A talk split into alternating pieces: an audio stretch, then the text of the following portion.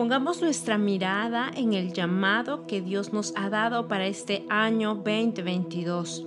Es tiempo para dar mucho fruto, es tiempo de multiplicar y para eso necesitamos llenarnos de Dios, llenarnos de su Espíritu Santo y llevar el mensaje de salvación.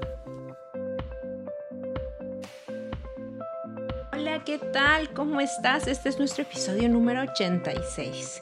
Recuerda que es tiempo de multiplicar y fructificar. Hoy martes 11 de enero del 2022 compartimos ya un tiempo precioso de abrir las cuentas de nuestras vidas y nuestro corazón a nuestro buen Padre Celestial. Hoy hablaremos acerca de la mirada de Jesús está puesta sobre ti. Hoy nos ponemos en tus manos, amado Padre Celestial, en el nombre poderoso de Jesús. Trae una revelación de tu palabra. Enséñanos, haznos saber, amado Padre, cuál es esa revelación que tú tienes para nuestras vidas. Derrama de tu Santo Espíritu sobre nosotros. Derrama de tu Santo Espíritu sobre la persona que está escuchando este audio. Que su vida sea transformada por tu obra poderosa, amado Padre. En el nombre de Jesús. Oramos. Amén. El versículo de hoy es Joel 2:28. Lo leo en la Reina Valera del 60. Después de esto derramaré mi espíritu sobre toda carne, y profetizarán vuestros hijos y vuestras hijas, y vuestros ancianos soñarán sueños, y vuestros jóvenes verán visiones. Amén.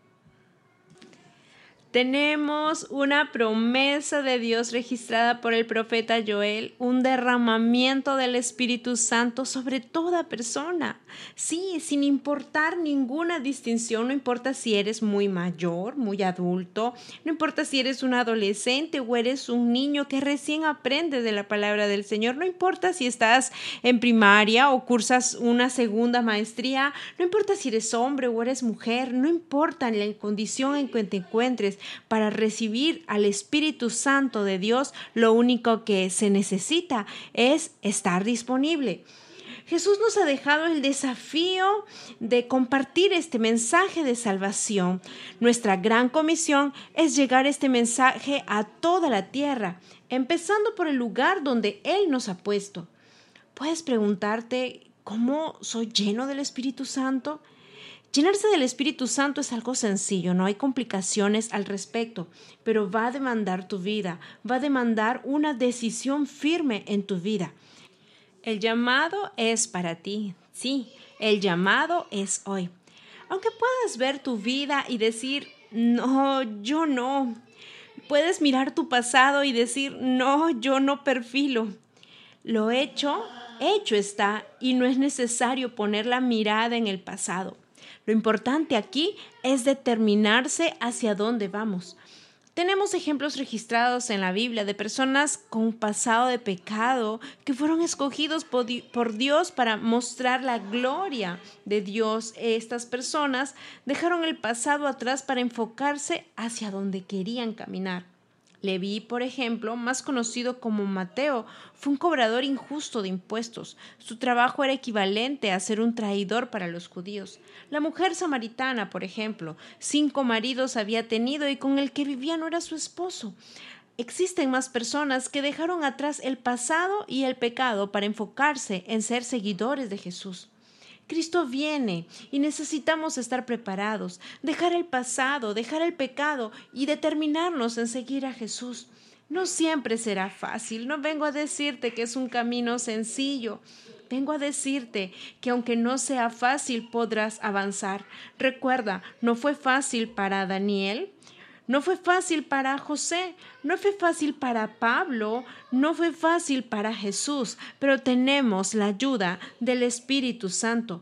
Enfoquémonos en el llamado de este año 2022. Es tiempo de multiplicar, es tiempo de dar fruto y para eso necesitamos llenarnos de Dios, llenarnos de su Espíritu Santo y llevar el mensaje de salvación. El mensaje no es arrepiéntete si no te vas al infierno. El mensaje no es de condenación. No, el mensaje es sencillo. No llevamos un mensaje que emita juicio. El mensaje es comprensible porque el Espíritu Santo nos lo revela. El mensaje dice que Cristo es el camino que Dios nos dio para que cada persona sea salva.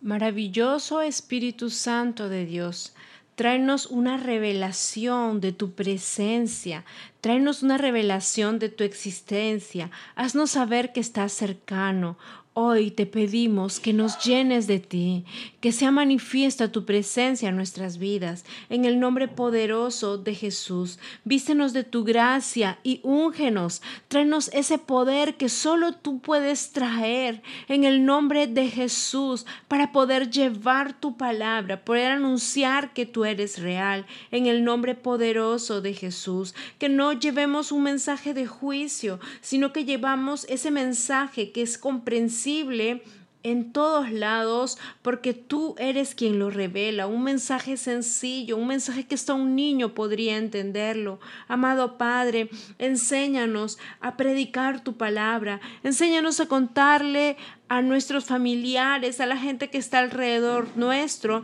que tú eres el camino, la verdad y la vida. En el nombre poderoso de Jesús, llénanos de ti. Necesitamos, amado Padre, dejar el pasado atrás, no dar más vueltas a nuestros errores, a nuestro pecado, a nuestro al dolor, todo esto, amado Padre, que pueda quedar atrás en el pasado, amado Padre, que podamos ser determinados a escucharte a ti, a escuchar tu voz, voz, a determinarnos a seguirte, a caminar tras de ti, amado Padre, hasta el final, hasta el final del camino, poder seguirte. Maravilloso Jesús. Hoy oro por la persona que está escuchando este audio. Amado Padre, pon convicción en su espíritu para que pueda seguirte hasta el final del camino, por convicción en su espíritu, para que pueda permanecer, amado Padre, en ti, en el nombre poderoso de Jesús.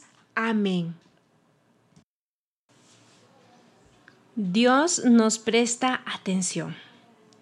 Leighton Ford afirma en su libro Una vida atenta a Dios, la Biblia no es una historia sobre cómo Dios creó al universo y se ocupa con otros asuntos.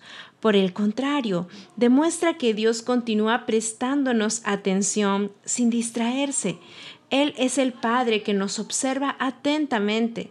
Esta es la naturaleza de Dios y la verdad que calma los profundos deseos del alma. Dios pensó en nosotros incluso antes de que naciéramos. Fuimos creados para amar a Dios y vivir en medio de su atención y para continuar bajo su cuidado aún luego de finalizar nuestro peregrinaje en la tierra. Nuestras vidas le interesan antes de que naciéramos y nunca dejará de hacerlo. Mientras que el ser humano no descubra y acepte su amor, continuará deambulando y viviendo una vida superficial.